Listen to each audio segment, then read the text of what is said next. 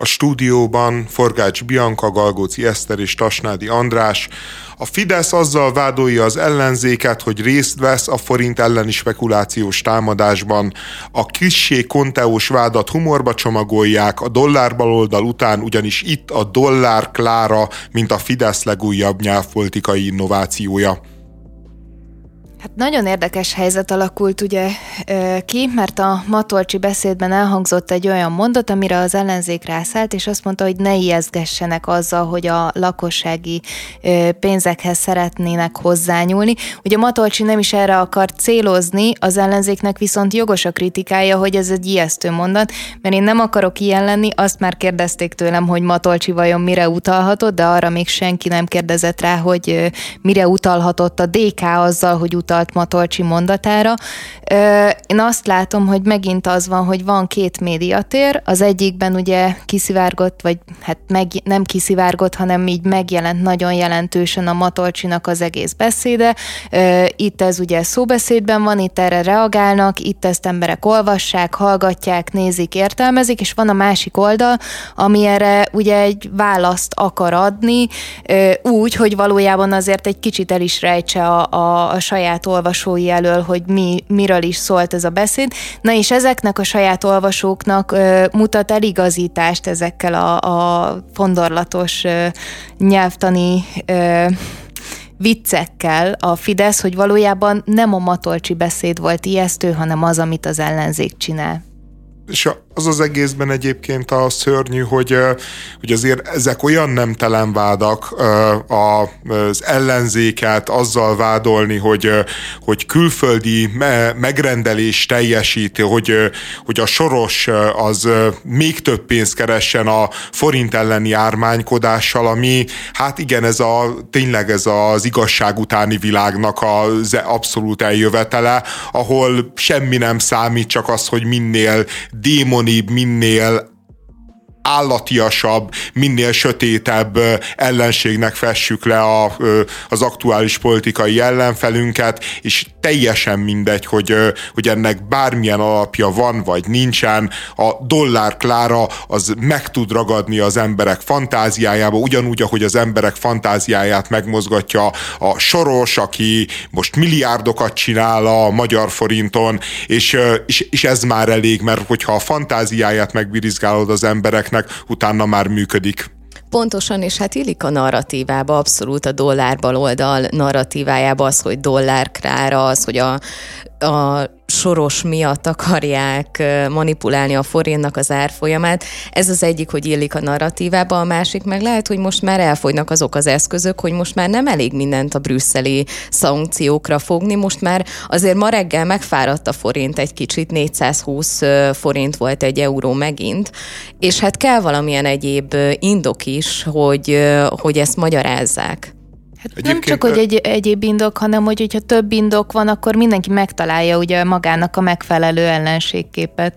Igen, és egyébként azért azt szögezzük le, hogy a, a Fidesz gazdaságpolitikájának az egyik legfontosabb eleme az, hogy, hogy a gyenge forintban hisznek. Tehát ők nagyon-nagyon tudatosan gyengítették eddig is a forintot, nem volt ezzel igazán nekik problémájuk. A, a a Matolcsi, amikor megemelte például az alapkamatot legutóbb, akkor direkt jöttek olyan kormányzati intézkedések, amelyek próbálták ennek a hatását ellensúlyozni, és a megemelt alap kamatra olyan választ adni, ami kicsit tompítja a megemelt alapkamat hatását. Ugye, ha emeljük az alapkamatot, akkor elvileg erősödik a fizetőeszköz. Tehát, mert, mert Azért csinálja egyébként ezt a Fidesz, mert versenyképességet lát benne, és azért csinálja, mint minden egyes olyan kormányzat, amelyik túlköltekezett, meg, meg túlnyúlt a, a reális keretein a költségvetésnek, hogy ilyenkor az egy nagyon-nagyon logikus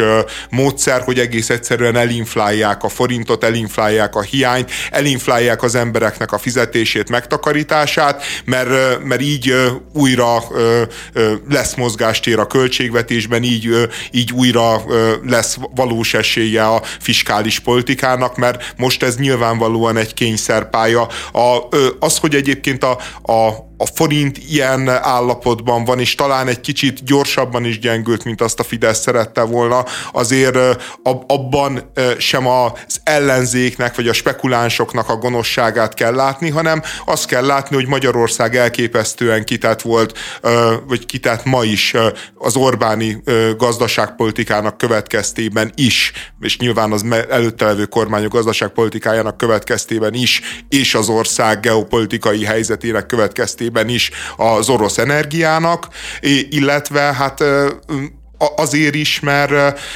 mert hát Magyarország nem kap uniós támogatásokat, nem áramlanak be azok a száz és száz milliárdok, amiket elvileg ugye átváltottunk a devizapiacon eurót forintra, forintot vásároltunk, és nyilván ez mindig erősítette a forintot. Most ez a hatás megszűnt. A, az, hogy az ellenzék ö, bizalmatlanságot szít a forinttal szemben már csak azért is nevetséges, mert a forinttal szembeni bizalmatlanságot hát egy dolog szítja, az az legalábbis a lakosság körében, és itt nem is a Matolcsinak a mondatai, nem is amit az ellenzék reagált rá, hanem hát egész egyszerűen az a tapasztalati tény, hogy bemegyünk a boltba, és 30-40-50 százalékkal drágább egy csomó árucik. Tehát ez nyilván nem kedvez a forint hazai megítélésének.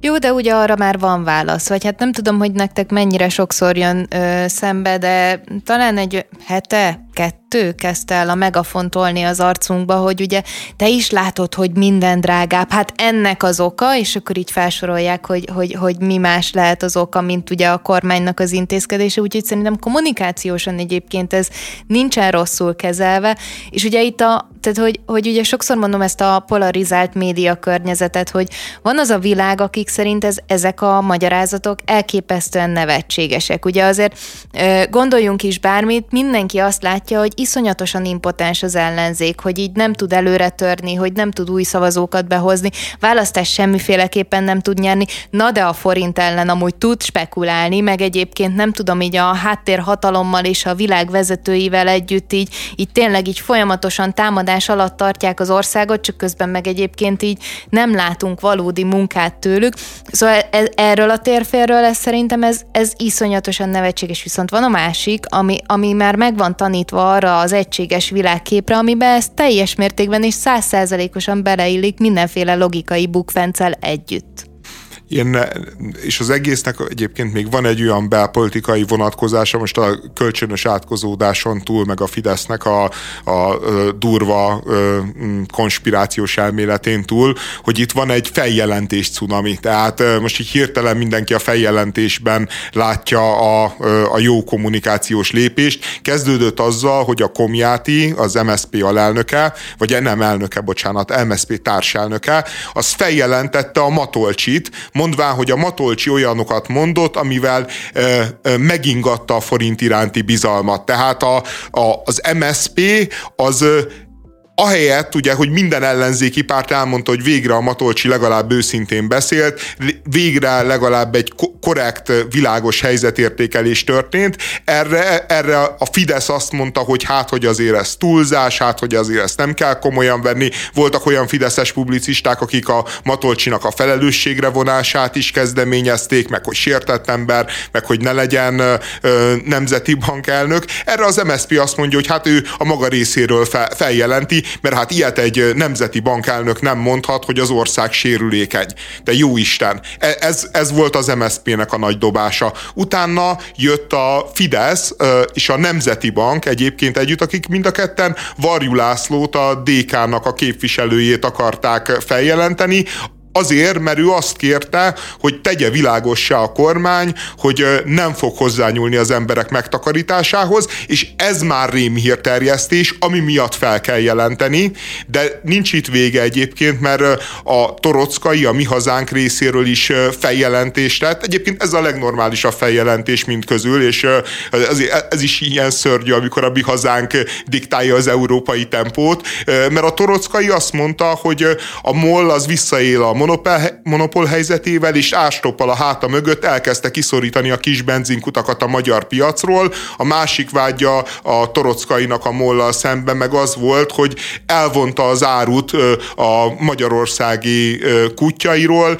miközben minden környező országban a MOL kutakat ellátta, Magyarországon hiány csinált, áruelvonással kényszerítette ki a magasabb piaci árat, és, és ő is feljelentést tett, de nincs még itt vége, mert eközben az ügyészség SMS-ek iránt nyomoz, amely SMS-ek arról szóltak, hogy mielőbb vegyed ki a pénzedet a bankból, mert, mert ezek a, a gazemberek el fogják venni a megtakarításodat, és hát ez a negyedik, hát ez még nem feljelentés, de vélhetően ebből is feljelentés lesz, ez a negyedik feljelentés, ami történik az ügy körül, nyilvánvalóan semmi következménye, semmi semminek nem lesz, de, de most mindenki egy kicsit megrázta az ökrét.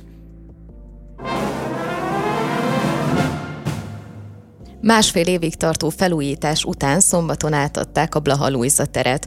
Eredetileg egy évvel korábban kellett volna elkészülni a térnek, viszont a terveket felülvizsgálták és áttervezték, mivel a jelenlegi városvezetés úgy gondolta, hogy nem elég zöld. A szuperzöldítés mellett a projekt fontos célja volt az akadálymentesítés is. Hát jó munkához idő kell, ezt itt is látjuk. De a zöldítés az, az, az tehát ez a zöldített verzió, akkor milyen volt a nem zöldített verzió? Fogalmam sincs. Én egyébként nem vagyok híve, hogy feltétlenül minden fővárosi közteret dzsungellé varázsoljunk, mert, mert ne, ne, nekem még a végén ez... egészségesen élnénk, igazad van. Nem azért, hanem azért, mert szerintem az a néhány fa nem osz, nem szoroz, a térkő viszont szép, jól tisztítható, Meleg, jól járható. így folyamatosan így veti, veti vissza a hőséget, teljesen élhetetlen lesz tőle a város, persze. Én már, én már meg sem vagyok lepődve, András, hogy ezt mondod. De miért? De, de én, én szerintem szerintem városi parkok kellenek, meg jó, hogyha van sok zöld, meg ilyesmi, de én nem mondom azt, hogy ilyen kényszeresen mindenhol ezt csinálni kell. Most a Blaha az tényleg, ahol ezer ember jön, megy, tényleg óriási forgalom, jövés, menés van, ott tényleg nem biztos azért, hogy, hogy, hogy ott, oda kell az erdőtelepítést fókuszálni. Tehát akkor te túlzónak gondolod azt a 80 fát, amit odaültettek, vagy? Ne, ja, nem, nem gondolom túlzónak. Én azt gondolom, hogy normális lett a tér, tehát ilyen, ilyen szempontból én, én elégedett vagyok. Nem, ne, nem látom rossznak, nem látom különösebben jónak. Az meglepett, hogy, hogy de, de semmiképpen sem látok rajta sok fát. Tehát az meglep, meglep hogy ez egy zöldítés eredménye. Én a zöld felületeknek a nagyságát kritizálnám, mert nagyjából ezer négyzetméter zöld felületet építettek, hogyha jól olvastam, és bőségesen elfért volna még ott.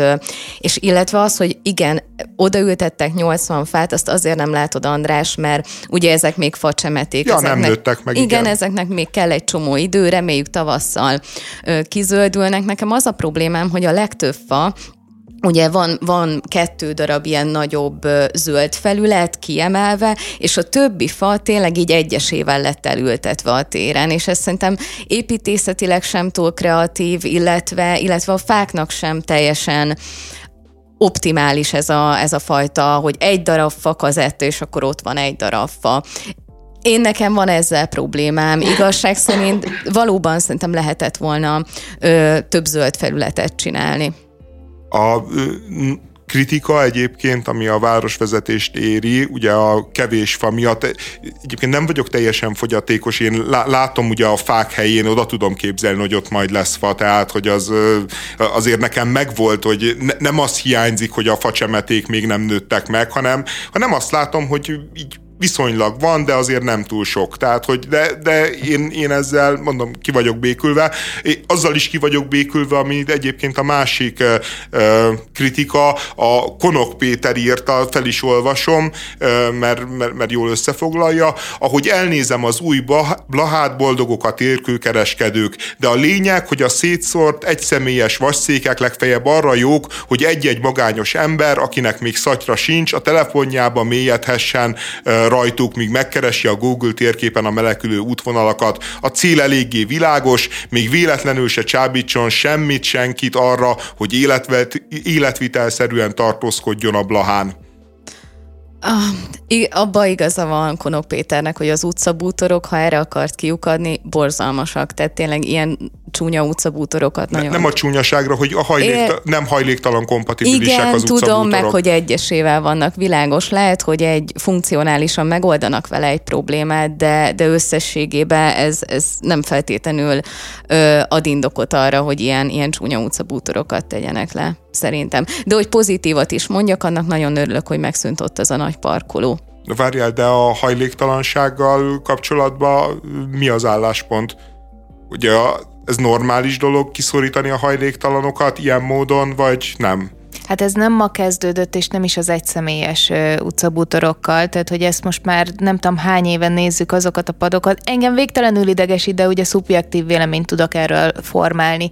Azok a padok, amiknek a közepén így kiáll valami, hogy még véletlenül se tudjon senki se ugye ráfeküdni, nem vagyok benne biztos, sőt, nem, én azt gondolom, hogy ezzel nem megoldjuk a problémát, hanem eltesszük a szemünk elől de mm, azért a városnak a leg, legfőbb csomópontjai azért semmiképpen sem hajléktalan szállásokként kell, hogy működjenek. Persze. Tehát, hogy az, hogy elrakjuk a szemünk elől, az nyilván a problémát nem oldja meg, de, de legalább nem is súlyosbítja olyan értelemben a helyzetet, hogy a Hogyha város nem tud leülni a hajléktalan, akkor nem lesz belőle több, mert hogy szóval, hogy én ezt nem érzem, hogy ez bármit is segítene a problémán. És akkor így azt tudjuk csinálni, hogy így odébb tologatjuk azokat az embereket, hogy pont ne legyen a, a város csomópontjainak a szemünk előtt a kellős közepén. Szerintem meg teljesen lényegtelen ilyen szempontból a pad, mert ott a, a zöld felület, az egy kiemelt zöld felület, és egy ilyen dísztámfallal van, van körbevéve, ami tökéletesen alkalmas arra, hogy többen oda üljenek, feküdjenek, stb. Tehát én nem gondolom azt, hogy ezzel az egyszemélyes székekkel oldották meg ezt a problémát. Ja, tehát azt mondod, hogy továbbra is ilyen hajléktalan tanya lesz a hát blaha. Hát most ezt én nem tudom megmondani, viszont esély van rá, tehát olyan tekintetben, ha nem tudom, láttátok-e ezeket a dísztánfalakat, ez teljesen alkalmas arra, hogy odaüljön vagy feküdjön valaki. Tehát ezzel szerintem nem oldották meg ezt a problémát. Szerintem a Bianca arra akar kiukadni, hogy lehet ezeket az egyszemélyes padokat így hirtelen így meglátni, és azt gondolni, hogy na, ezzel tényleg ki akarták rakni a hajléktalanokat, de hogy ez a valóságban ugye ezt a funkcióját nem tudja betölteni, hiszen a téren lenne rá lehetőség, hogy ott maradjanak. Aha, Ja. De te, tehát, hogy akkor úgy vagyunk vele, hogy a Bianca számára ez nem érdekes kérdés, te, te e, azt mondod, hogy, hogy felháborító, hogy a hajléktalanokat ki akarják üldözni. Én meg vagyok annak a pártján, hogy, hogy... Szuper, hogy kiüldözték őket. Ne, ne, hát most én nem, nem tudom, szerintem hát a... te is eldúzod a, a, azt, a blaha... amit én mondok, tehát hogy én is azt mondom, hogy engem ezek az utcabútorok idegesítenek. Én nem tudnám megoldani a problémát, de az, amikor nagyon látványosan próbálunk így valakit gátolni, az engem általában idegesít. Nem feltétlenül a, a, csak a Blaha téren és a, csak a mostani felújításban, hanem akárhova megyek, és ezt látom az országban bárhol, ez engem idegesít. A következő témánk főszereplője két fiatal lány. Az egyik egy 15 éves londoni középiskolás, a másik egy 23 éves édesanya, akinek három gyermeke halt meg a szíriai háborúban. Hogy mi köti őket össze?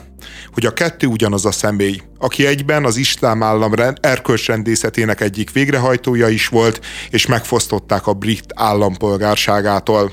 Ez egy nagyon-nagyon hosszú és szövevényes ügy, ami e, erről a Shamima Begumról szól. Ez a 15 éves korában két barátnőjével úgy döntöttek, hogy csatlakoznak az iszlám államhoz, fogták az útleveleiket, és keresztül utazták Európát, eljutottak Törökországba, és Törökországból a mm, zöld határon keresztül az iszlám államba, ahol két hét után meg is házasodott ez a kislány, egy, egy holland holland fiú vette el, született három gyermekük, mind a három meghalt, és 2019-ben, tehát amikor 19 éves volt, tehát éppen nagykorú, akkor az angol kormány úgy döntött, hogy megvonja tőle az állampolgárságot, ami egy hihetetlenül kemény és durva büntetés. A jogvédők felháborodtak ezen, és perek indultak, ami meg nyilván mozgalom is, hogy egy 15 éves gyereket, vagy egy 15 éves korban elkövetett hibáért ilyen módon, ilyen típusú megtorlást nem lehet adni. Ugye ez praktikusan azt jelenti, hogy, hogy ez a lány, ez valójában állampolgárság nélküli ember lett, a, abba a menekült táborba, ahol van, valószínűleg akkor majd ott kell leélnie az életét, nagyjából a teljes reménytelenségbe és, és kilátástalanságba tehát olyan, mintha egy élethosszig tartó börtönre ítélnék, úgy, hogy gyakorlatilag még csak az se biztos, hogy elkövetett ténylegesen bűncselekményt. Ezt, ezt akartam kérdezni, hogy említetted, hogy az erkölcsrendészetnek a végrehajtója volt. E, ezt, ezt pontosan tudjuk? Mert én bizonyos források meg arról írnak, hogy, hogy nem lehet őt semmivel vádolni.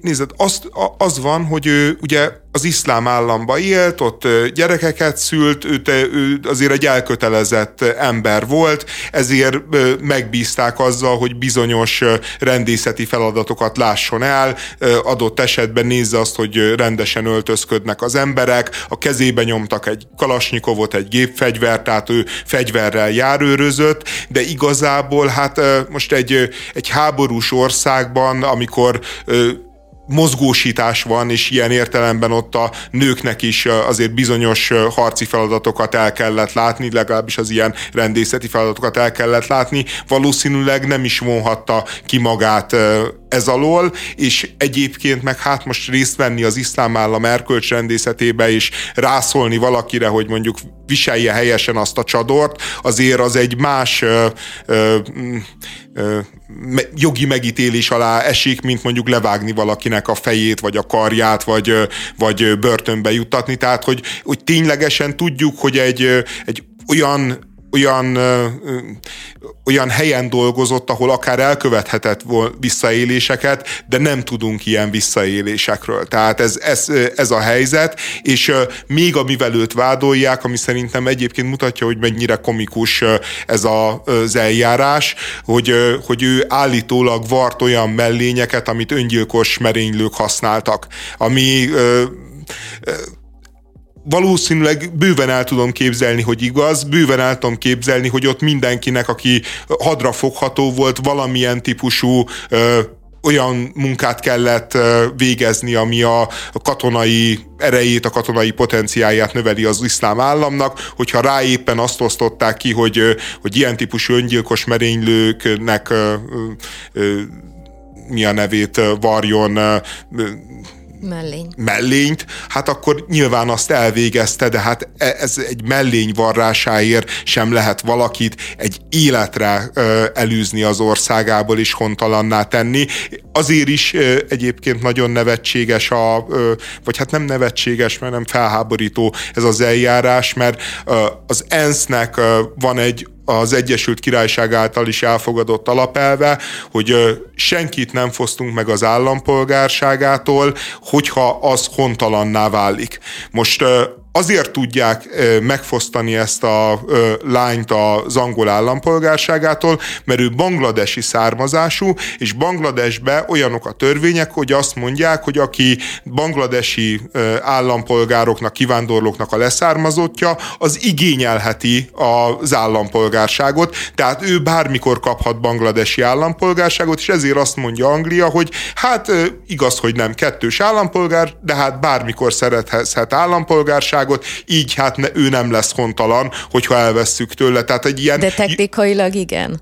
De hát abszolút technikailag, jogilag szerintem teljesen egyértelműen igen. A jellemző az egésznek a jogi bonyolultságára, meg politikai motiváltságára, hogy az első pert azt megnyerték a, a Begum mellett érvelők, és a, megsemmisítette egy angol bíróság ezt a kormánydöntést, majd a kormány fellebbezett, és az angol legfelsőbb bíróság elé vitte, ahol meg, meg az történt, hogy a legfelsőbb bíróság visszaállította az eredeti helyzetet, és igazat adott a kormánynak. Egyébként szerintem van ennek a történetnek egy olyan része, ami eddig itt nem került kifejtésre, de már múltkor ugye beszéltük ezt a, a magyar sráccal kapcsolatban is, hogy ugye az történik, hogy van egy fiatal lány, aki valamilyen okból fogva ö, meg tudnak szólítani bizonyos radikális szervezetek. Ugye a társadalomból valószínűleg kivetett, meg egyébként ugye barátnőivel ö, hagyta el az Egyesült ö, Királyságot, valószínűleg a, a környezetében ugyanilyen emberek vannak, ö, 15 évesen nem tudja eldönteni, hogy mi a tetteinek a következménye.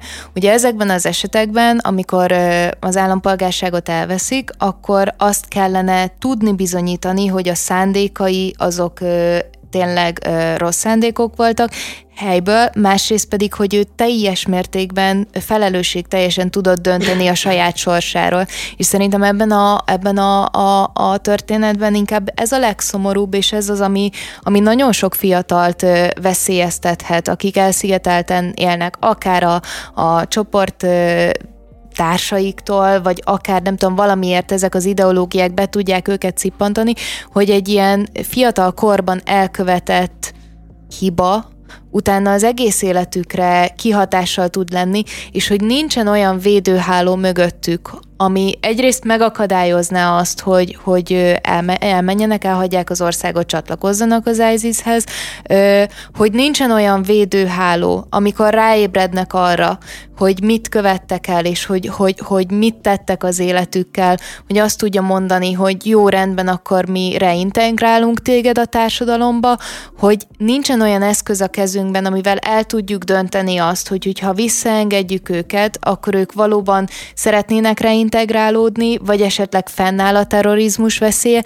Szerintem ezek ugye egyrészt nagyon szomorú kérdések, másrészt nagyon érdekes kérdések, és minden egyes esetben én itt most az, azt gondolom, hogy minden egyes esetben itt az emberi tényezőt azt külön ö, kell vizsgálni, és egy nagyon-nagyon ö, durva, nagyon sok szakértőt felölelő folyamatnak kellene lennie ahhoz, hogy ezekben a kérdésekben végül jól tudjunk dönteni, hiszen minden egyes ember élete számít amikor a Samiban Begum 15 évesen elhagyja az Egyesült Királyságot, én érzésem szerint őt cserbe hagyják az angol hatóságok. Tehát az, hogy valakit interneten be lehet szervezni, titkosszolgálati fel, felügyelet, meg a titkosszolgálatok mozgása ellenére be tudják szervezni, el tudja hagyni az országot, az ottani gyermekvédelmi szakemberek nem érzékelik, hogy ezzel a kislányjal, a radikalizálódásával valami baj van, valami probléma van, jobban kéne figyelni rá. Én azt gondolom, hogy ez, ez inkább a, a csermenhagyás kategória, sem mint a, ennek a begumnak az egyéni felelőssége. Hát és a cserbenhagyásnak itt nincsen vége, akkor is folytatódik, amikor ő elmegy, valami oknál fogva meggondolja magát, hogy ki mondja, hogy rosszul döntött, vissza szeretne ö, menni Angliába, és ezt nem engedik nekik. Értem azt, hogy potenciálisan veszélyes lehet, ez szerintem egy tök fontos dolog, és erre figyelmet is kell szentelni, de nem mondja nekem senki, hogy, hogy egy-két ilyen esetben nem lehetséges az, hogy mondjuk megfigyelés alatt tartják, akár évekig, ami szerintem egy, egy jó deal lehet, egy jó kompromisszum. Viszont az, hogy, az, hogy tényleg kitiltották a, a, az országából, ez, ez szerintem egy nem is csak egy cserben hagyás, hanem, hanem tényleg egy, egy olyan eset, ami, ami még inkább arra, arra tudná sarkalni ezeket az embereket, hogy igen, ez talán nem az a hely, ahol, ahova ők tartoznak. Nem, szerintem itt amúgy az az alapvető probléma, hogy ő most egy arca egy bizonyos ügynek. Nem ő az egyetlen, akivel ez megtörténik, nem ő lesz az egyetlen, akivel a későbbiekben megfog, és akivel eddig megtörtént. Ő egy nagyon jó... Azért, nagyon... bocsáss meg, tök igazad van, viszont azok kevesen vannak, akik adott esetben túlélik azt is, hogy már egy menekültáborba várják abszolút, azt, abszolút. hogy visszafogadja őt az ország. Nem, abszolút, de ezekben szerintem teljes mértékben igazad van.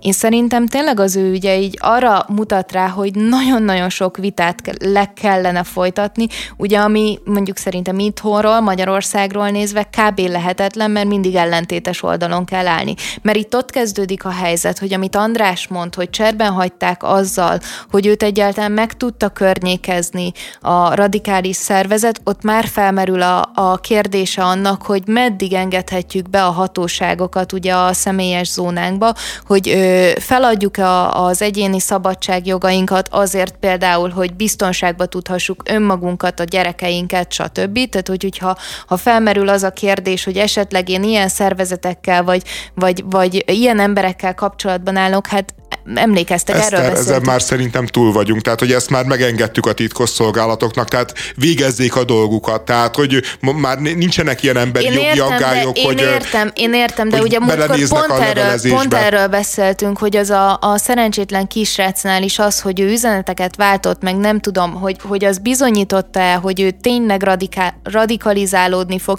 abban tényleg őt le kell tartóztatni, tényleg egyből közbe kell lépni, vagy esetleg mondjuk ö, szociális segítséget kell leadni neki. Tehát, hogy szerintem ezek amúgy ilyen nagyon nehéz kérdések, hogy meddig hagyjuk menni a folyamatot, közbe tudunk-e avatkozni, hogyha közbeavatkozunk, akkor azt hogyan tesszük, hogy hogyha valaki elkezd kacsingatni, vagy érdeklődése miatt nézegetni egy-egy ilyen üzenetet, akkor már egyből megjelenjenek ott a hatóságok, vagy egyből pszichológushoz, pszichiáterhez utaljanak be embereket, tehát szerintem azért ezek a döntések és kérdések nagyon is nehezek és nagyon is validak. Igen, validak egyébként ezek a kérdések, meg azért is fontosak, hogy nagyon-nagyon sok olyan ISIS veterán van, aki egyébként jönne vissza Európába, tehát férfiak, nők vegyesen, és, és ezek mind olyan emberek, akik harci kiképzést kaptak, akik nyilván azért tudjuk, hogy radikálisak. A, erről, erről ezzel a lányjal két interjú készült,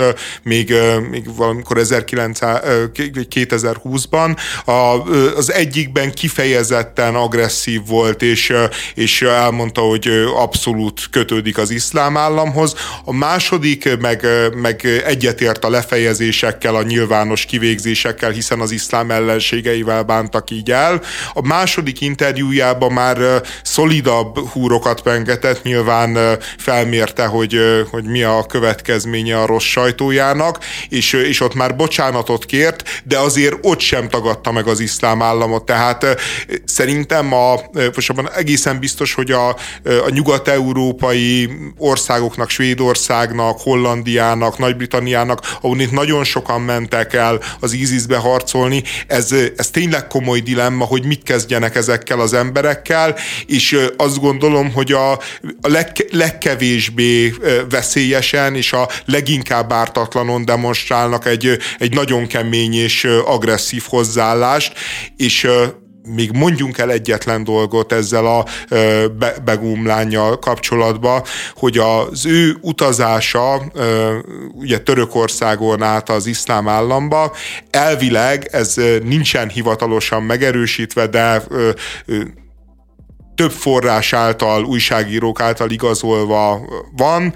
Elvileg úgy történt, hogy az őt, aki átcsempészte az iszlám államba, az a kanadai titkosszolgálatnak dolgozó fedett ügynök volt. Tehát nem az, hogy a, a nyugati civilizáció országai meggátolták azt, hogy ezt a lányt beszervezzék, hanem nem gátolták meg, és amikor ott volt Törökországba, akkor az ő titkos ügynökük nyilván nem akart lelepleződni, nyilván jó pontot akart szerezni az iszlám államnál, nyilván a nagyobb jó érdekébe, de úgy döntött, hogy ezt a három kislányt, akiből egyébként a háromból ketten meg is haltak. Tehát ezt a három kislányt kislányt, ezt átcsempészi a határon. Tehát van egy ilyen nagyon-nagyon durva erkölcsi dilemma, és van egy nagyon durva felelősség is ezek után, már ha, ha tényleg igaz, meg, meg tényleg így történt, de, de a... Csak András, csak azért, hogy szerintem így kiegyensúlyozott legyen a, a történet, szóval, hogy valóban van egy olyan erkölcsi dilemma, hogy ezt a három lányt átsegítem-e, de ott van a másik erkölcsi dilemma is, hogy ezt is emeljük ki, hogy azzal, hogy, hogy ilyen kisebb dolgokban nem szólok bele, viszont ott tudok maradni kémként, lehet, hogy ezrek életét fogják megmenteni. Ja nem, én, én nem gondolom, hogy ő rosszul döntött. Én, én nyilván nem döntenék így, de ezért nem megyek el kémnek. Tehát, hogy egy, egy kémnek úgy kell döntenie, hogy ez az ember döntött. Csak, csak ne csináljon úgy a kanadai vagy a brit kormányzat, hogy, hogy ezek a lányok, ezek 15 éves korúban hoztak egy döntést, és utána minden felelősség az övéké, annak ellenére, hogy, hogy a, a kanadai kormány segítette őket be az iszlám állam területére. Illetve van amerikai eset is, csak azért hozom ide példának, mert akkor sem bánnak sokkal másképp ezekkel a lányokkal, hogyha ha kvázi megtagadják az iszlámot. Ez a lány azt mondta, hogy neki átmosták. Ugyan nagyjából ez a történet hasonló. Ő azt mondta, hogy neki átmosták az agyát, ő félreértette a vallást, és hogy teljesen megtagadja az iszlám államnak a vallását, és őt sem engedték vissza Amerikába. Akkor egy kicsit könnyedebb téma, beszéljünk a macskadobáló Brazilról. A, a világbajnokság egyik legikonikusabb pillanata volt, azt hiszem, bár ez, ez lehet, hogy a rossz indulat mondatja velem, mert én nagyon-nagyon nem szeretem ezt a világbajnokságot, és nem is nézem, de azt nem tudtam kitérni az elől, hogy a brazil csapat technikai igazgatója egy sajtótájékoztató közben megjelenik egy macska, simogatja, és utána fogja, és ledobja az asztalról, ami hát nagy felháborodást keltett a macskatartók körében. Bo- borzasztó. Ezt állatkínzásnak... Ez állatkínzás volt? Szerintem nem. Ezt állatkínzásnak próbálják egyesek beállítani abba a Katarba, ahol valóban csomó nő ellen, meleg ellen, tényleg úgy bánnak velük, mint az állatokkal, az nem probléma. Az tényleg félrenézünk, hogyha a futballvilágbajnokságról van szó, viszont az, hogy egy macskát tényleg másfél méterről ledobnak egy asztalról, egy macskát könyörgöm, sokkal magasabb helyekről ugrik rá, az már rögtön állatkínzás, az eszem megáll. Meg a macska mindig a talpára esik, ugye tartja a mondás. Egyébként tényleg így van, hogy általában a macskát azt magasról ki lehet dobni, de... de azért, azért ne, olyat ne nem mondjuk, hogy ki lehet. Ne próbálja ki senki otthon. De, ne, de, de hát ne, nem úgy van, hogy a macskát, hogy mit tudom én, kidobod, akkor... Persze, meg hogyha vajas kenyeret teszel a hátára, akkor meg így élete végéig lebegni fog, mert a vajas kenyér az ugye mindig a vajas oldalára esik, a macska meg a lábára, és akkor így izé hiperpörög a levegőben. Tehát, hogy azért olyat ne állítsunk, hogy ki lehet dobálni macskákat nagyon magasról, mert szerintem ez nem lenne korrekt. A macskák nagyon magasról le tudnak ugrani maguk, és tudnak jól esni. Inkább ezt így fogalmaznám meg. Aha, értem. Jó, ö, tehát, hogy akkor ez, ez egy ilyen túlpörgése volt a, a macska rajongóknak. Hát tényleg nem a tizedik emeletről dobta ki. Ha az történt volna, akkor megértem a, a felháborodást. De, de igen, én pont ezt akartam mondani, hogy én úgy tudom, hogy úgy van, de hát ez lehet, hogy csak városi plegyka, hogyha a tizedikről esik ki a macska, akkor a talpára esik, viszont hogyha, ki, hogyha nincsen elég ideje befordulni, tehát hogyha viszonylag kisebb a, a távolság, amit meg kell tennie, akkor megsérülhet.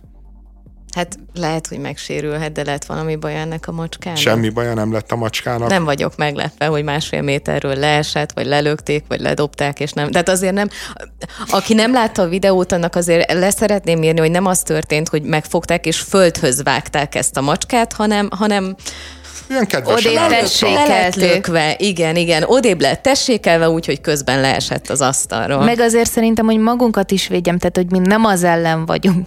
Hogy az baj, hogyha emberek megfognak egy állatot, és odébb lökik, vagy ledobják, vagy nem tudom, csak azt a fajta ilyen hiperérdeklődést, amit a, ez iránt, az egyetlen egy macska iránt tanúsítanak emberek, nem értjük azzal szemben, ami mellett szemet tudnak hunyni ugyanezek az emberek. De, de lehet, hogy nem ugyanezek az emberek hunják a szemet.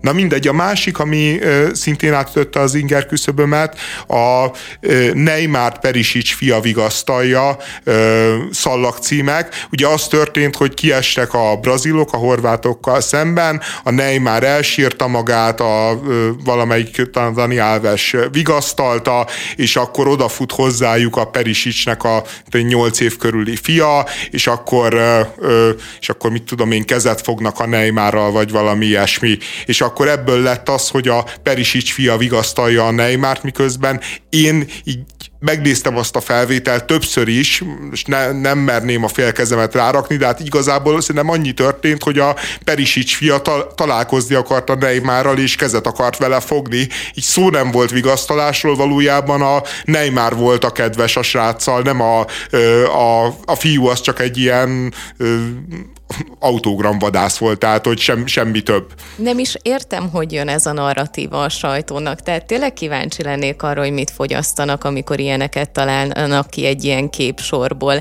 Tényleg nem történik semmi, odafut a fiú, én is ezt láttam benne, hogy találkozni akart, vagy közelről szerette volna látni a Neymart, és ahogy elmondta András, tök jó fej volt a Neymar, ahhoz képest, hogy tényleg ott egy nagy ö, csalódást éltek át, egyáltalán nem volt ö, ellenséges a gyerekkel, de hát ennyi történt. Ja, nem, ja, a, a Neymar volt nagyon kedves, tehát hogy az Igen. egészből azt hozták ki, hogy a, a Perisic fia milyen kedves volt, miközben Azért, valójában... mert ő, mert ő ugye korából ö, kifolyólag valójában egy cukiság content.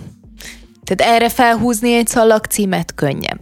Ja. De nem a Neymar volt a cuki, hogy amikor ebbe a, ebbe a szituációba oda belépett ez a kisgyerek, akkor nem azt mondta a dűből, bármiből, hogy jól van, takarodj innen, mert Na most... jó, csak akkor most tegyük hozzá azt, hogy hogyha clickbait cikket akarsz csinálni, akkor ugye olyat kell, ami minél szélesebb körben Aha, az- elismert lehet. Tehát, hogy aki nem szereti Neymart, az nem biztos, hogy azt szeretné olvasni, hogy Neymar olyan aranyos volt, kezet fogott egy kisfiúval. Viszont az pedig mindenkinek a szívét megmelengeti, hogy a, a kisfiú odaszaladt izé könnyeket törölgetni a focipályára, és milyen jó, hogy a biztonsági őr nem ugrott rá, és nem tudom. Tehát hogy én azt gondolom, hogy ez csak egy ilyen olyan címadás, amivel sokkal szélesebb olvasóközönségnek lehet cukivá tenni a Valószínűleg én contentet. vagyok a kivétel, mert én tökre utálom a Neymart, és amikor azt hallottam, hogy a Perisic fia vigasztalja, akkor nagyon ideges lettem oda, hogy miért nem örül a gyerek, Mi- miért kell ezt a hülye Neymart eh, vigasztalni, és akkor megnéztem a videót, és akkor kiderült, hogy a, a gyerek egyáltalán nem vigasztalta a Neymar, de a Neymar tényleg jó fej volt, és, eh, és kicsit megenyhült a szívem a Neymar iránt. Akkor lehet, hogy te voltál a célközönsége ennek a cikknek, mert amúgy nem kattintottál volna rá. Ja. Bye. Diplomáciai konfliktus alakult ki Románia és Ausztria között, csütörtökön ugyanis az Európai Unió bel- és igazságügyi tanácsa elutasította Románia csatlakozását a határellenőrzés nélküli Schengeni térséghez. Válaszkép Románia pénteken hazarendelte Bécsi nagykövetét, és a bukaresti külügyminisztérium közleményben emlékeztetett, a diplomáciai szokásjog szerint a döntés azt jelzi, hogy a román fél mélységesen elítéli Ausztria magatartását és csökkenteni akarja a diplomáciai kapcsolatok szintjét. Egyébként ez nagyon durva dolog, ami, ami történt, mert uh, ugye mi is szoktunk ezekről a vétókról beszélni Magyarországon, és, uh, és elmondjuk uh, szerintem jogosan, hogy amit az Orbán Viktor csinál, az, az, az sokszor túlzás, és sokszor az európai együttműködéssel szembe megy, az európai értékekkel szembe megy, és akár a hosszú távú nemzeti érdekeinkkel is szembe megy. Hát valami nagyon-nagyon hasonlót látunk most uh, Hollandia és uh, uh, Ausztria részéről, akik megakadályozták, hogy, hogy Bulgária és Románia Schengennek a része legyenek, annak ellenére, hogy ezek az országok 15 éve már az unió tagjai, ezek az országok, ezek uh, vált válnak vetve elvileg küzdenek például az ukrán válságban, például Orbán Viktorral szemben, tehát hogy ez, ezek az országok minden értelemben olyan ö, éltanulók, például ugye elhangzik a korrupció vágya, mi Magyarországon ö, számtalanszor hallottuk, mint jó példát emlegetni Romániát, ahol tényleg kőkeményen léptek fel a korrupcióval szembe, tényleg tucatjával, de lehet, hogy ilyen százas nagyságrendel ben is csuktak le különböző korrupt politikusokat, üzletembereket, tehát egész egyszerűen nagyon-nagyon nehéz megindokolni, hogy erre mi szükség volt, miért kellett ezt csinálni, mert maga az az, az alapvető indok az, hogy a, ugye a, az illegális bevándorlás miatt tették ez, azért nem áll fenn, mert, mert hát az illegális migrációnak azért nem ez a fő útvonala. Tehát, hogyha még ezek az országokról feltételezzük is, hogy esetleg beengednek illegális migránsokat, akkor is a töredékét engedik be annak, amit például Olaszország beenged, és ami de kapcsolatban egyébként az Európai Unióba pont azok a pártok, akik Hol- Hollandiába, meg Ausztriába a kormányzati pozícióba vannak, a legkeményebben képviselik azt az álláspontot, hogy emberségesnek kell lenni, be kell fogadni, nem kell engedni, hogy a mi a nevén a földközi tengeren hánykolódjanak ezek az emberek, és most ezek az országok, Románia, meg Bulgária kapcsán, meg hát valami egészen más húrokat pengettek. Rá, ráadásul úgy fogalmaznak, hogy, hogy Románia a felelős az illegális migráció növekedésért. Én nem gondolom, hogy ez így teljes mértékben, vagy hogy egyáltalán megállná a helyét, viszont felmerül a kérdés, hogy akkor mi motiválta őket? Szerintem egész egyszerűen belpolitikai szempontok motiválták őket, tehát hogy azért azt mindenki látta Európába, hogy az Orbán Viktornak a, a migrációkritikus álláspontja, arra nagyon-nagyon jól reagálnak a választópolgárok, nem csak Magyarországon belül, hanem akár még ezekben az országokban is. És az van, hogy bizonyos helyzetekben kioktatják Magyarországot, kioktatják ezeket az országokat európaiságból, bizonyos helyzetekben meg azt mondják, hogy hát ebben ennek az európaiságnak azért legyen már része az, hogy, hogy ők jó pontokat szerezzenek a saját saját közvéleményüknél jó pontokat szerezzenek egy olyan álláspont mellett, amit egyébként máskor tűzzel, vassal írtanak. Tehát, és azért nonsens ez a dolog, mert például pont Magyarország szempontjából, hát a román-magyar határon ott tényleg nagy forgalom van, sok ember jár át dolgozni, Romániából is Magyarországra, most már Magyarországról is járnak át sokan Romániába, hogy, hogy egy olyan felesleges bürokratikus fáradtság fenntartani ezt a határt, és, és egyébként is a, a, a normális gazdasági, emberi kapcsolatokat is ellehetetleníti, vagy legalábbis megnehezíti a, a Schengeni határnak a jelenléte. Tehát, tehát velünk szemben, magyarokkal szemben, akiknek azért sok nemzettársa él a szomszédos országban is, végtelenül nagy kiszúrás, és végtelenül arrogáns ez a soviniszta álláspont. Az a helyzet ugye, hogy azért is érdekes a történet, mert hogy, hogyha elfogadjuk ezt a, a migrációs érvelést, akkor gondolhatunk arra, hogy Magyarországot megkerülve, akkor innentől kezdve Románián keresztül is ö, megérkezhetnek az illegális bevándorlók, csak akkor viszont az a kérdés merül fel, hogy Horvátországgal mi a helyzet, ugye, aki csatlakozni fog a Schengeni övezettel kap, Schengeni övezethez 23-ban.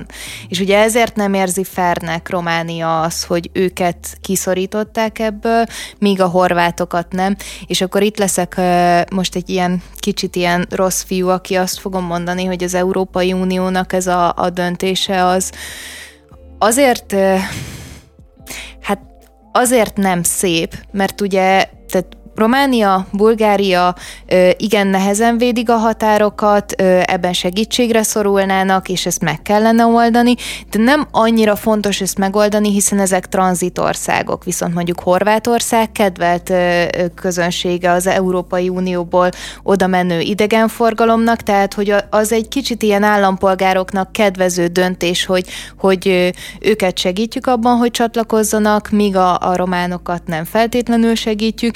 Mindezt egyébként úgy, hogy hogyha Magyarországot ki akarják kerülni az illegális bevándorlók, akkor Horvátországon keresztül meg még inkább tudnak jönni. És egyébként ez az egész európai projekttel szemben is egy merénylet. Merénylet olyan tekintetben, ugye, hogy nem jön létre Schengen, tehát nem működik az európai projekt egy részről, más részről meg az olyan típusú érvelés, amit az Orbán Viktor gyakran előve, elővezet, hogy, hogy, hogy itt hiába korrekt az ember, hiába próbál jó fiú lenni, itt a centrumországok a maguk érdekeit gátlástalanul és kegyetlenül érvényesítik a gyengébb periféria országokkal szemben, az ilyen helyzetekben ez az érvelés teljesen igazolódik, és azt látja az ember, hogy az Orbán Viktornak valójában igaza van, és valójában tényleg így kell, a, hogy csak így lehet a nyugati országokkal együttműködni, vagy nem együttműködni, mert, mert aki kooperatív, aki normális, aki kvázi ezeket az uniós normákat tiszteletben tartja, azzal szemben kőkeményen fel tudnak lépni, hogyha éppen az ő érdekük úgy, úgy hozza.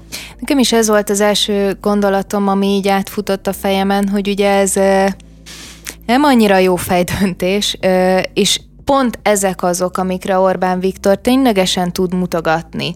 Mert nyilvánvalóan ő felnagyítja az Európai Unió hibáit, amiből egyébként valóban bőséggel van. De ugye minden egyes hazugság akkor jó, hogy, hogyha legalább a fele igaz, és itt látjuk a fele igaz történeteket, ahogyan te is mondtad. Igen, igen csak ez, ez még csak nem is hiba. Tehát, hogy pont most van az Európai Unió szintjén ugye a magyar vita, Magyarország vétóval próbálja gátolni ugye az Ukrajnának a, a közös hitelfelvételt. Igen, elvileg, elvileg találtak valami kiskaput, hogy ezt, ezt a vétót kikerülik. Ugyanezzel a vétóval próbál Magyarország nyomást gyakorolni a, a közös tudod, ez a globális minimumadó bevezetése kapcsán, és, és miközben elmondják, hogy hát, hogy itt 25 ország egyetért, hogy így egyetlen országon nem újjon ez a dolog, és ezek után pont a holland kormány, mert még az osztrákon kevésbé lepődöm meg, bár az is nagyon meglepő, mert ugye az osztrák kormányzat az, az olyan, hogy az osztrák kormánynak részei a zöldek. Tehát ott, ott zöld néppárti kormányzás van, és a szocdemek az ellenzék, azok a szocdemek, akik egyébként egy fél évvel ezelőtt lenyilatkozták, hogy nincsen itt az ideje még a román meg a bolgár EU csatlak, Schengeni csatlakozásnak, mert hát ugye ők is utaznak a, a migráns ellenes szavazatokra. Tehát, hogy, hogy ezek az országok, miközben van egy ilyen európai vita, beleállnak egy ilyen kis stílű vétóba, és, és nem csak egy vita van, hanem van egy gazdasági válság, és van egy háború, ami itt van Európában, és erre folyamatos a lengyel, mert, mert az, hogy Magyarországgal szemben, amit csinálnak, szerintem néhol túlzás, de az biztos, hogy az Orbán Viktor azért faltörőkos az uniós működés szétverésében. De Lengyelország például az elmúlt időben nagyon-nagyon együttműködő volt, továbbra sem kapta meg az uniós forrásokat. Bulgária, Románia kapcsán soha fel sem merült az, hogy nem együttműködőek, és erre őket is megbüntetik. Tehát, hogy, hogy egy olyan helyzetben, amikor háborút vív az Európai Unió, és, és egy gazdasági válság fenyeget, és van egy intézményi, strukturális válság, megcsinálni ezt, hogy tehát ho, ho, honnét lehet ezek után bírálni az Orbán Viktor bármifajta rövid látás kapcsán? Nem egyébként ugye az ügyben az a nagyon összetett megint, mert szeretném hangsúlyozni, hogy azok a dolgok, amikről beszélünk, azok tényleg minden oldalról átgondolva van benne sok igazság. Ugye a Schengeni övezetnél a, azok az országok, akik a határain vannak, ők felelősek a határvédelemért, valamennyi segítséget kapnak, de nem sokat. És ugye ezáltal lehet azt mondani, hogy azért nem tudnak csatlakozni, mert ők maguk jelenleg nem képesek ellátni ezt a határvédelmet. Na most ez például pont egy olyan pont, amiben ö, innen nézve én őszintén nem látok bele. Nekem az az érvelés, amivel kapcsolatban megvétózták ezt a döntést, az sántít nagyon már az említett horvát ö, példa miatt százezer ember jött be csak eddig Olaszország felül az Európai Unióba ugyanez, ugyanez igaz, ugye Hagy, nem, én, én egyébként inkább Görögországhoz hasonlítanám, tehát hogy, hogyha már valamihez, ugye Görögország is lényegében képtelen megvédeni a határait. Tehát, hogy én azért mondom, hogy nekem van, van a fejemben egy pici olyan is, hogy így, így motoszkál, hogy, hogy azzal az országgal sem tudtunk sok mindent kezdeni, és ott látjuk már az ilyen gyerekhibákat, amiket hirtelen most azzal próbálunk meg megoldani, hogy másokat viszont kizárólag kizárunk, hogy ne jussanak ugyanarra a sorsra, ahelyett, hogy kidolgoznánk azt, hogy közösen hogyan tudjuk ezt jól csinálni?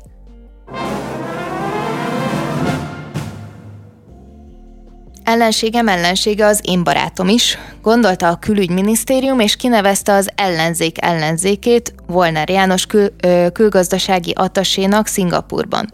Érdemes megemlékeznünk Volner színes életútjáról is röviden. A Magyar Gárda szóvivőjeként kezdte, majd jobbik alelnöki posztig jutott, kacsintgatott a mi hazánkkal, de végül saját pártot alapított, amely egyébként többet tudott szerepelni az M1 híradókban, mint az összes ellenzéki párt összesen. Hogy az utolsó mondatomat ö, megmagyarázzam, mert ez talán egy kicsit ilyen kívül esik az összesen. Én nagyon szerettem az M1 híradót nézni, és néztem folyamatosan, azt nem szeretném elmondani, hogy milyen egészségkárosító hatásai vannak néha ezeknek, de a lényeg az, hogy, tehát, hogy, hogy ez egy ilyen radar alatti párt volt mindig is, legalábbis úgy érzékeltük mi. Na most úgy, hogyha valaki nézte másfél évvel ezelőtt ezeket a híradókat, akkor nagyon is úgy tűnt, mintha egy ilyen potens, nagyon létező, mindenbe beleálló, és rengeteg szavazóval bíró párt lett volna, és Volnár János is nagyon-nagyon sokszor szerepelt önmaga.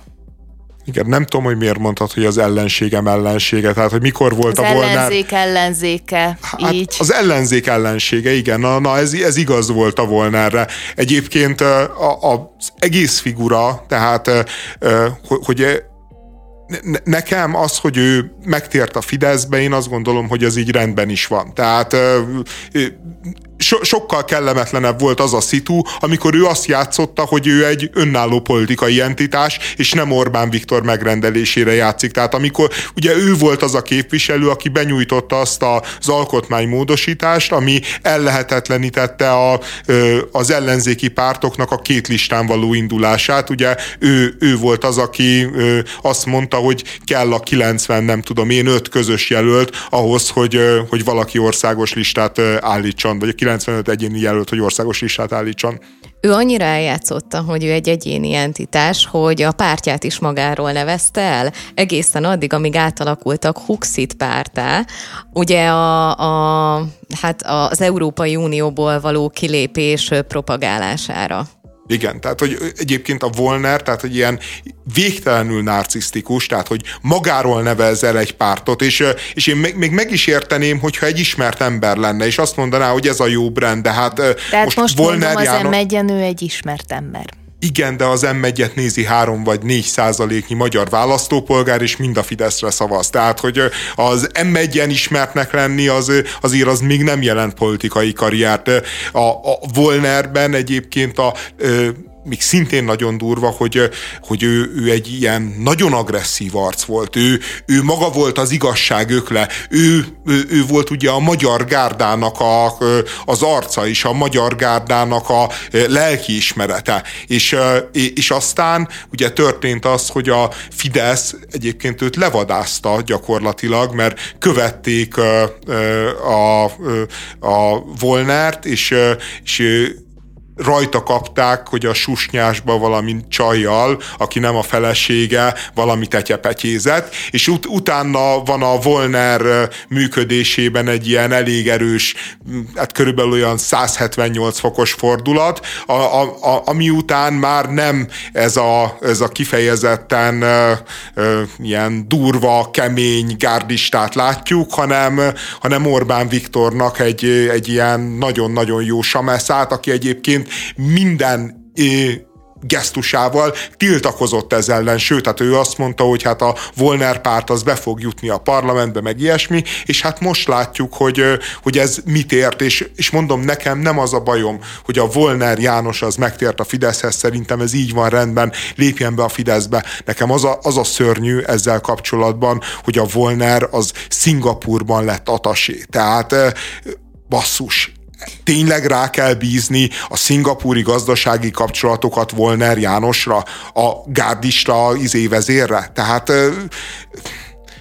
most abból, amit mondasz, nekem egy kicsit így az, az sejlett fel, hogy akkor mennyivel durvább sztorik jöhettek volna ki rólam még, hogy, hogyha nem sikerül időben csatlakoznia. Engem, nekem most ezt kezdte elmozgatni a fantáziámon. Igen, egyébként mert van egy ugyanilyen történet a Bencsik Jánosé, aki a, szintén egy volt jobbikos képviselő, ő a polgári válasznak volt az elnöke, ő megpróbált egy ilyen centrista szervezetet létrehozni, nem ment, és, és most ő is betagozódott a Fideszbe, kinevezték ugy, ugyanúgy valahova, talán Kanadába valamilyen gazdasági kirendeltség élére, és, és én nekem az az igazság, most egyéb gondolkodtam rajta, hogy ez lehet, hogy ilyen személyes elfogultság, mert én ismerem a Bencsiket személyesen, és egy, és egy, egy, egy kultúrembernek tartom, meg egy, meg egy korrekt figurának tartom, és azt gondolom róla, hogy, hogy ő megpróbálta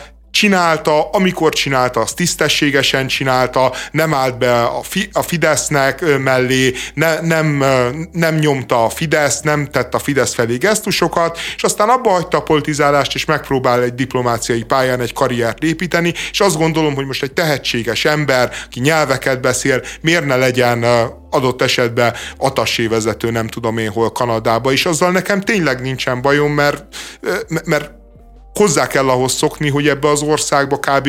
lassan már minden nár. Tehát ha az ember érvényesülni akar, akkor va- valamilyen típusú ö, ö, alkut nyilván kötnie kell a hatalommal, de az, hogy a Volnert kinevezik egy, egy olyan tisztségre be, ahol, ahol Magyarországnak gazdasági lehetőségeket kellene teremteni, és, és magyar GDP-t kéne növelni,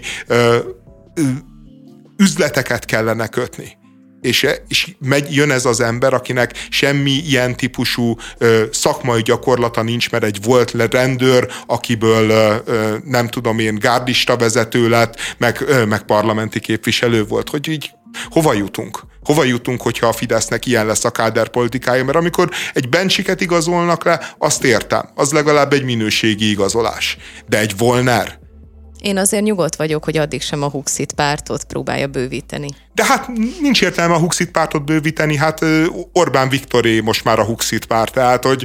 hogy most a, már. A, a Volner is csak arra kellett, hogy kipróbálják ezt, hogy ez a Huxitból lesz-e nagy felhördülés, nyilvánvalóan nem lett nagy felhördülés, nyilvánvalóan ez is belefér, bele fog férni, ha úgy hozza az idő, meg úgy hozza az osztrák, meg a holland kormánynak az arroganciája, akkor majd, majd eljön az a pillanat, amikor Orbán Viktor ezt az ászlót is kitűzi. De hát ne viccelj, hát az osztrákok éppen most álltak mellénk a migránsok kizárásával. Közeleg a karácsony, és lehet, hogy tudunk ötleteket adni ajándékok tekintetében, ugyanis most a modern társasjátékokról fogunk beszélni. Ezek a, ezekkel a korszerűbb társasjátékokkal Magyarország nagyjából az elmúlt 10-15 évben ismerkedhetett meg, és ez alatt a viszonylag rövid idő alatt nagyon nagy sikert arattak, és ez nem véletlen. Nagyon szuper új típusú társasjátékokat lehet találni, rengeteg magyar nyelvűt is, fogunk néhányat majd említeni. Ö, Mi mit jelent ez, hogy új típusú társasjáték? Tehát, hogy én, én hallottam erről a társasjáték forradalomról, de, de igazából nem értem. Tehát mi történt? Hát talán úgy tudnám összefoglalni, hogy ugye eddig ismertük, a, meg a, amit értelemszerűen mindenki ismer, a monopolit és az activity igen, kinevet a végén. Igen, igen. Ezeknek a társasjátékoknak a lényegét úgy tudnám összefoglalni, hogy a, a játékszabályaik, illetve a játékmechanizmusaik nagyon különbözőek és egyediek, és sokkal összetettebbek, mint mondjuk egy, egy monopoli. De, tehát, hogy a, a, attól jobbak, hogy bonyolultabbak? Ö, nem feltétlenül. Itt a modern társasjátékok univerzumában is megkülönböztetünk egy csomó típusú társasjátékot. Vannak családi társasjátékok, parti játékok, stratégiai játékok, ezek az ilyen európai típusú társasjátékok, vannak a tematikus játékok, vannak ezen belül és kívül kooperatív társasjátékok, tehát hogy ez egy baromi nagy univerzum, aminek én is csak egy részét ismerem, de összességében nem csak a bonyolultsága, nagyon sok játéknak a tematikája, illetve ezek nagyon-nagyon szép társasjátékok a legtöbb esetben, ez hozzáad valamit az élményhez. Igen, egyébként ugye mi már a napokban beszélgettünk a társas játékokról. Nekem egyetlen, én amikor ezekkel megismerkedtem, az úgy történt, hogy az én családomban mindenki imád nyerni, és pont ezért egyébként nagyon veszélyes volt leülni, monopolizni például, mert a vége előtt valaki úgy is felállt és szétrobbantotta a táblát, hogy mindenki más csalt, nyilván az, aki veszített. Én akkor kezdtem el beleszeretni ezekbe a modern társas játékokba, és itt csak a bonyolultságra is reflektálnék, amikor feltűnt, hogy vannak olyan társasok, amik amiket a játék ellen játszunk közösen. És akkor azt gondoltam, hogy ez lesz az a megoldás a családban, amikor majd így nem egymást fogjuk uta- utálni, hogy, hogyha veszítünk, hanem a játékot.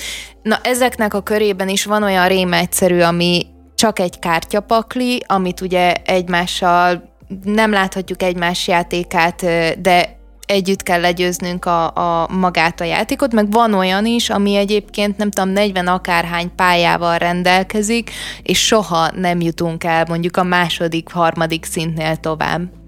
Én, a, én egyébként régen én is e, sokat társasjátékoztam, mert én a stratégiai társasjátékokra, a háborús stratégiai társasjátékokra voltam rákattamva, még ilyen, tudom én, tizen két éves vagy 13 éves voltam, amikor a skálába, akkor még létezett a Zállehelyén a skála, megláttam a Harc Európáért nevű társasjátékot, és azt kikönyörögtem a nagymamámtól, és utána hát évekig játszottam vele egy tök egyedül, mert, se, mert olyan bonyolult volt, hogy így nem volt egyetlen olyan kis barátom se, aki vette volna a fáradtságot, hogy megtanulja, és így elmélyedjen benne, és így folyamatosan egyedül Harc Európáztam, meg végvári viadalokoztam, és utána, amikor egyetemre mentem, akkor talál, találkoztam olyan emberekkel, akiknek hasonló volt az érdeklődése, de akkor már a rizikó volt az Ultimate Game, és, és akkor mindenki rizikózott, és,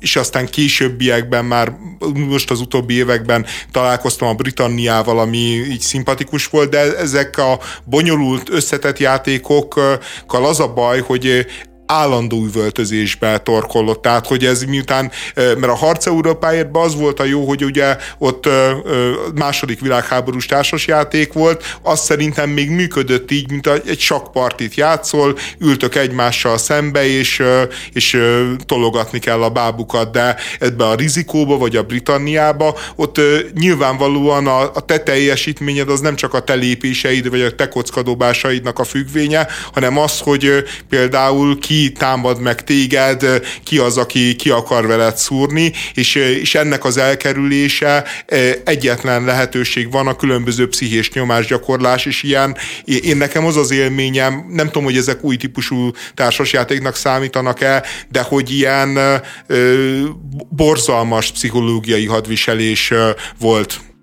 Azt nem tudom, hogy ezek új típusúnak számítanak-e, én ezeket nem ismerem, viszont most már vannak olyan társasjátékok, amik kifejezetten erre a, erre a, hát hogy fogalmazzak, szivatásra épül, például az Unstable Unicorns, ez egy parti játék, de az egész játék arról szól, hogy, hogy kiszúrsz a másikkal. Tehát most már ezeket a dinamikákat, amiket mondtál András, úgy lovagolják meg, hogy vannak olyan társasjátékok, ami szinte arra, arra épül, hogy ezt a feszültséget megteremtik, és amúgy nagyon szórakoztató tud lenni. Meg egyébként abból, amit mondasz, ugye kicsit visszakapcsolnék ahhoz, amit én mondtam. Szerintem az a fantasztikus a társasjáték forradalomban, hogy egyrészt sokkal nagyobb a kínálat, másrészt pedig ö, sokkal okosabban így le vannak osztva azok a különböző ilyen társasági szerepek, szerepek, hogy mindenki megtalálja az önmagának, és egyébként a baráti körének megfelelőt is.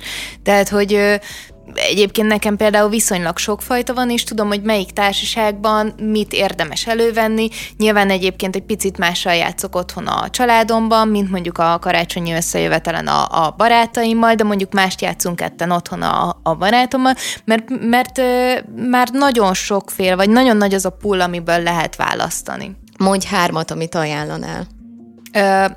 Kooperációsra azt mondanám, hogy a, a Magic Maze ö, talán a, ami olcsó, és ugyanígy kooperációs, és nagyon szórakoztató az a bandidó, amit ki lehet egészíteni a bandidával, ö, és illetve egyébként, ami szintén parti játék, viszont nagyon okos, ö, és akár karácsonykor ilyen családi ö, játéknak is tudnám ajánlani, az az Imagine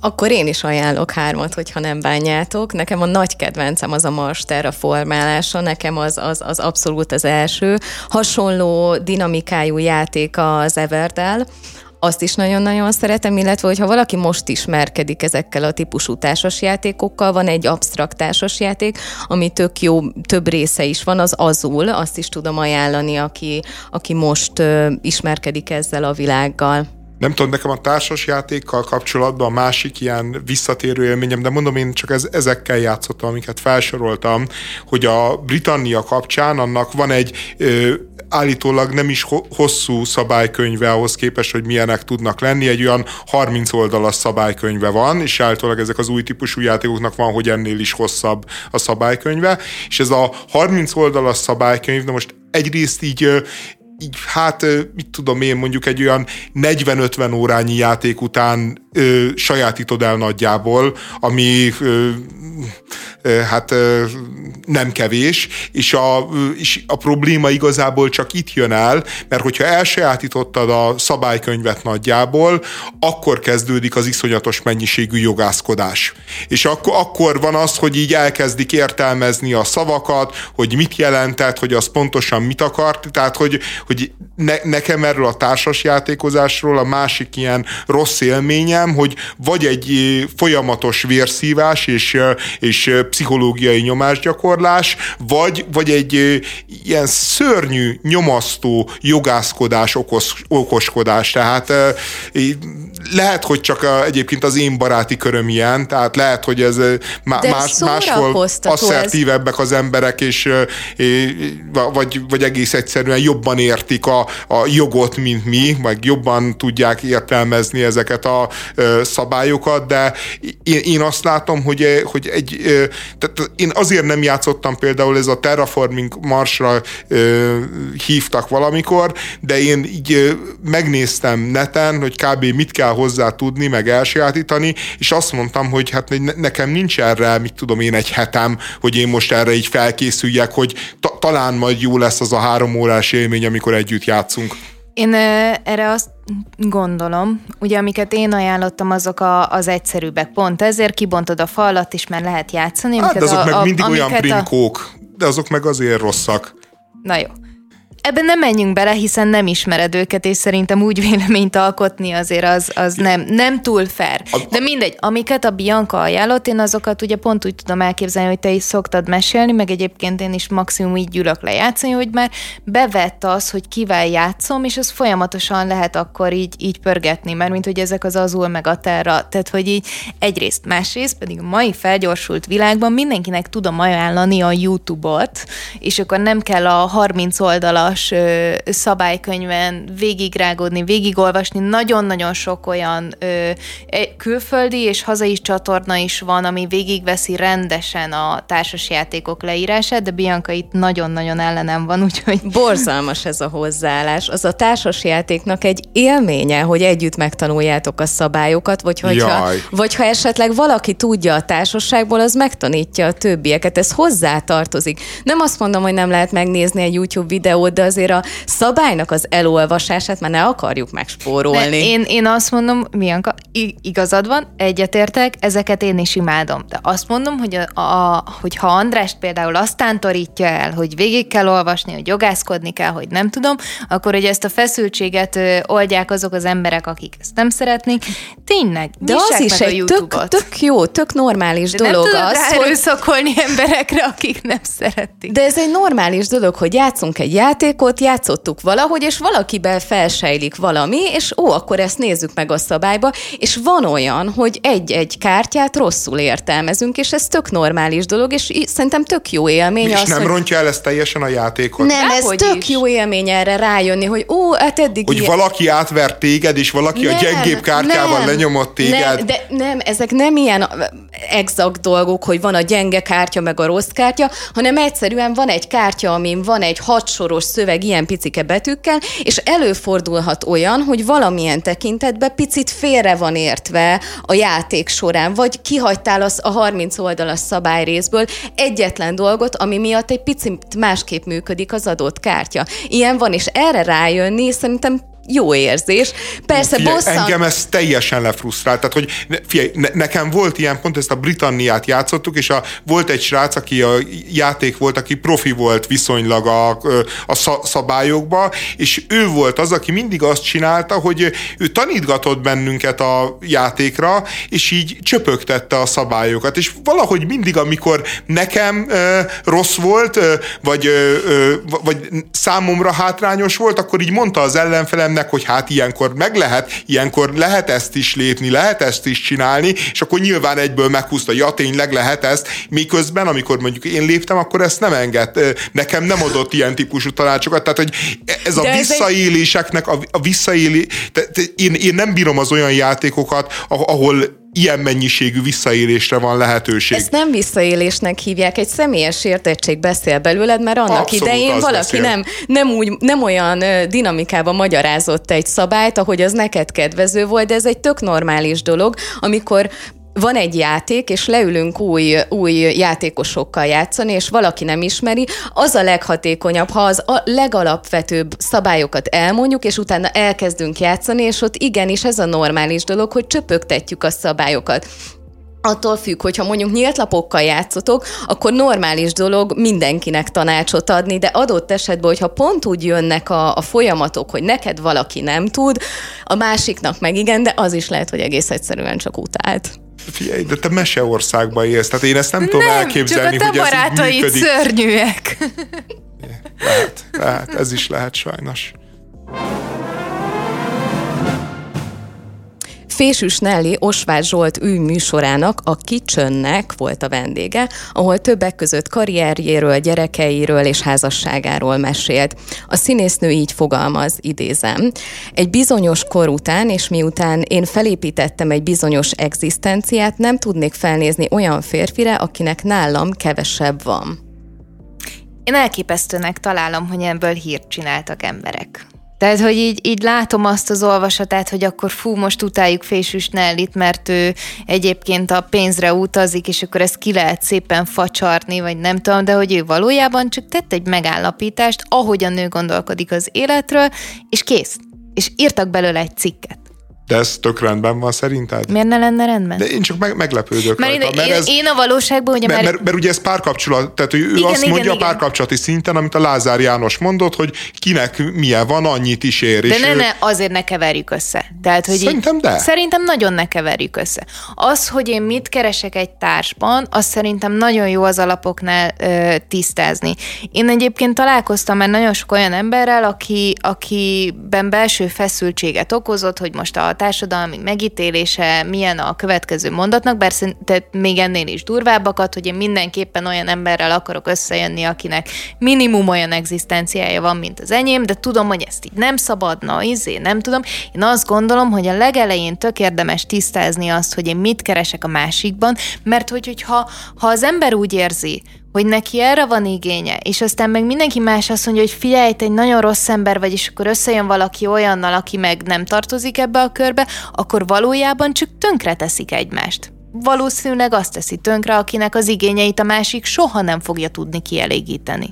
Én egyetértek veled, Eszter, főleg amikor az elején mondtad, hogy egészen elképesztő, hogy ebből egy cikk született, ugyanis egy picit úgy érzem, hogy ezt ki, kiemelték a kontextusából, mert Fésűs Nelly kijelentette, hogy ő nem a pénzre utazik, és hogy nem érezné jól magát egy olyan férfi mellett, aki nem rendelkezik hasonló értékekkel, mint élettapasztalat, tudás vagy anyagi téren. Tehát, hogy itt nem az volt az egyetlen fókusz, hogy, hogy anyagilag tartson ott, ahol ő legalább, hanem elmondta azt is, hogy élettapasztalat és tudástéren is elvár valami ilyesmit, és hogyha ezeket összehasonlítjuk, akkor hogy jövünk ahhoz, hogy azt mondjuk, hogy, hogy, hogy ha valaki intelligens párt szeretne, az oké, okay, az már nem oké, okay, hogyha valaki olyat, aki mellett mondjuk anyagi biztonságot érez, és amúgy itt erről van szó, a Fésűs Nelly arról beszél, az anyagi biztonságról, nem arról, hogy őt tartsák el, hanem hogy az tök jó dolog, és azt kvázi hát elvárja, hogy a, a párja, a párjára lehessen számítani, hogy ha szükség van rá. És ez szerintem ez nem egy ilyen ördögtől való dolog. Ráadásul egyébként mindez tényleg úgy mondja és úgy fogalmaz a kontextusban, hogy nekem megvan az egzisztenciám ahhoz, hogy én fenntartsam magamat. De, én tényleg azt hittem, hogy ti ilyen kékharisnyák vagytok, és teljesen ki fogtok ezen akadni, Kösz. hogyha egy nő a pénztárcát látja a férfiban De hát nem vonzónak. arról beszél, de hát bocsánat, nem erről beszél, tehát hogy ne csináljunk úgy, mint hogyha nem lennének mindenkinek checkboxai. És ezek a checkboxok, ezek eltérőek, és egyes részeit morálisnak, más részeit immorálisnak tartjuk a magunk tekintetéből. De az, hogy a másiknak nem tudom, ez a checkbox, szerintem egyetlen egy fontos dolog van, hogy hogyha én, én, nekem nem számítanak az anyagiak, viszont a másik félnek meg igen, akkor ez a két ember, ez valószínűleg nem fog tudni jól kijönni egymásra. De ezért mondom azt, hogy szerintem nem rossz az, hogy hogyha meghatározzuk önmagunknak, még hogy, hogyha rosszul is hangzik, hogy mi mit keresünk egy másikban, mert akkor nem teszünk tönkre egy olyan embert, aki ezekkel a dolgokkal nem rendelkezik. Én meg András azt hittem, hogy fogsz jönni a kockás füzettel, hogy akkor úgy is mindegy, hogy ki mennyit keres.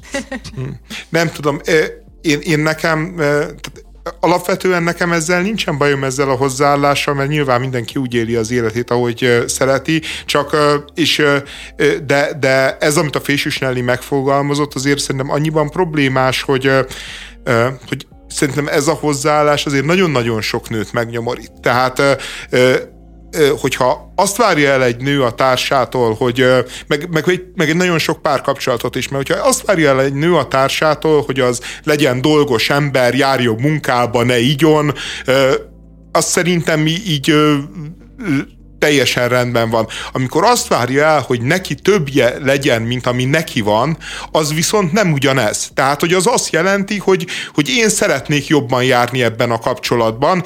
Szeretném, hogyha egyértelmű le, le, le, le, legyen, hogyha a főd a fődhöz megy feleségül, akkor azért a több főd az öt legyen, tehát gyakorlatilag ő mindjárt egy ilyen vagyonkatasztert csinál a, a párkapcsolat első hetében, és, és de ö, szerintem szó nincs erről. Ez az, amit a lapok akarnak veled elhitetni, hogy a fésűs Nelly ezt mondta. Ne, nem ezt mondta. Ezt Elmondta azt, hogy arra gondol például, hogy a pandémia idején az tök jó volt, amikor ugye nem tudott színdarabokba játszani, nem tudott dolgozni, akkor ott volt a férje, aki anyagilag akire anyagilag számíthatott, aki, aki őt támogatta.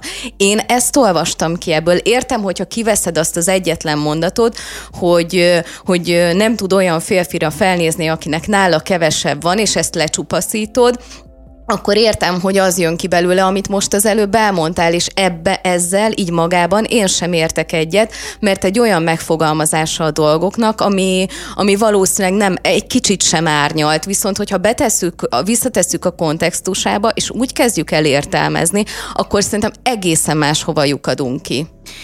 Én azért jutottam arra az elfogadó álláspontra, amit itt is próbálok közvetíteni, mert fiatalabb koromban volt olyan konfliktusom eh, az egyik családtagommal, hogy én azt gondoltam, hogy mivel ő himsoviniszta és olyan ö, lányt szeretne magának, aki mindig otthon sürök, forog, izé, nem tudom, főzi a vacsorát és nem dolgozik, én mindig azt kívántam neki, hogy na majd neked tök jó lesz, hogy, hogyha jön egy ilyen nagyon belevaló, nagyon feminista lány, aki majd megtanít az életre. Cserébe egyébként én mindig azt kaptam, hogy na majd majd egyszer lesz egy olyan csávód, aki így majd otthon rendben fog tartani téged, stb. stb. És ahogy teltek és múltak az évek, én rájöttem arra, hogy a legnagyobb hülyeség mások igényeibe bármilyen szinten beleszólni, hiszen az az ember, aki úgy gondolja, hogy szeretne egy olyan feleséget, aki tényleg otthon marad egész nap, az találjon olyan embert, és találjon olyan párt, míg egyébként rám se próbáljanak meg rám erőszakolni egy olyan férfit, aki, aki a hagyományosabb családmodellben gondolkodik, mert valószínűleg én abban nem érezném jól magam.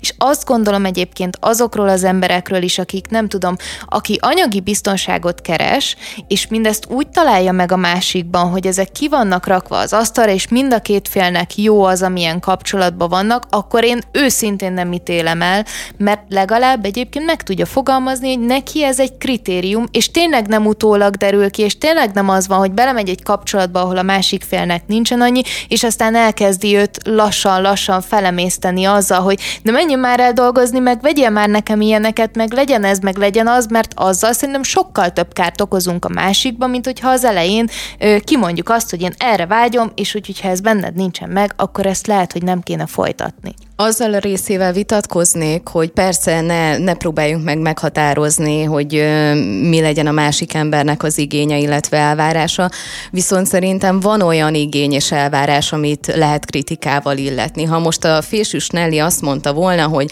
hát igen, neki biztosítsa a férje a nem tudom milyen luxusautót, az évi három luxusnyaralást, az egy olyan az egy olyan mondás lett volna, amivel lehet, ami, amit lehet kritizálni, mégpedig azért, hogy milyen értékrendet ö, ö, mutat. A, igen, igen, hogy milyen értékrendet próbál közvetíteni, viszont ebben, amit ő mondott, konkrétan semmi probléma nem volt azzal az értékrenddel, hogy kvázi azt mondja, hogy a pároknak jó lenne, hogyha egymásra tudnának számítani. Hát, szerintem, szerintem nem is ezt mondja, hanem azt mondja, hogy én erre vágyom. Szerintem nagyon nagy probléma van azzal az értékrenddel, amelyik azt mondja, hogy én arra tudok felnézni, akinek több van, mint nekem. De arra meg... tudok felnézni, tehát felnézni, hogy azért én, én például arra tudok felnézni, aki ír egy jó könyvet, aki felnevel tisztességgel egy gyereket, felnézni. Tehát mondja azt, hogy én azzal tudok együtt élni, vagy azzal tudom összekötni a sorsomat, akinek több van nekem, de hogy felnézni. Tehát, hogy ezt, ezt a mondatot, hogy van pofája kimondani, na szerintem ez önmagába felháborító, és az a helyzet, hogy ez, e, ez a mentalitás az, ami miatt nagyon-nagyon-nagyon sok nőnek nincsen partnere is, elégedetlen is, keresi a jobbat, a nőnek. még jobbat, a ez gazdagabbat. Duma. Ja, ja, nagyon abszolút incerduma, de de ugyanazt csinálod, mint az előbb, hogy, hogy kiveszel egy, egy kontextusból egy szöveget, és ráadásul egyetlen szón pörögsz, ami, ami valószínűleg, valószínűleg csak rosszul fog. A felnézek szón pörgök, és a, vagyon, és a legyen több vagyonán pörgök. Mindjárt két szón pörgök, de holnap folytatom a pörgést, mert ennyi volt a műsoridőn. Köszönjük a figyelmet!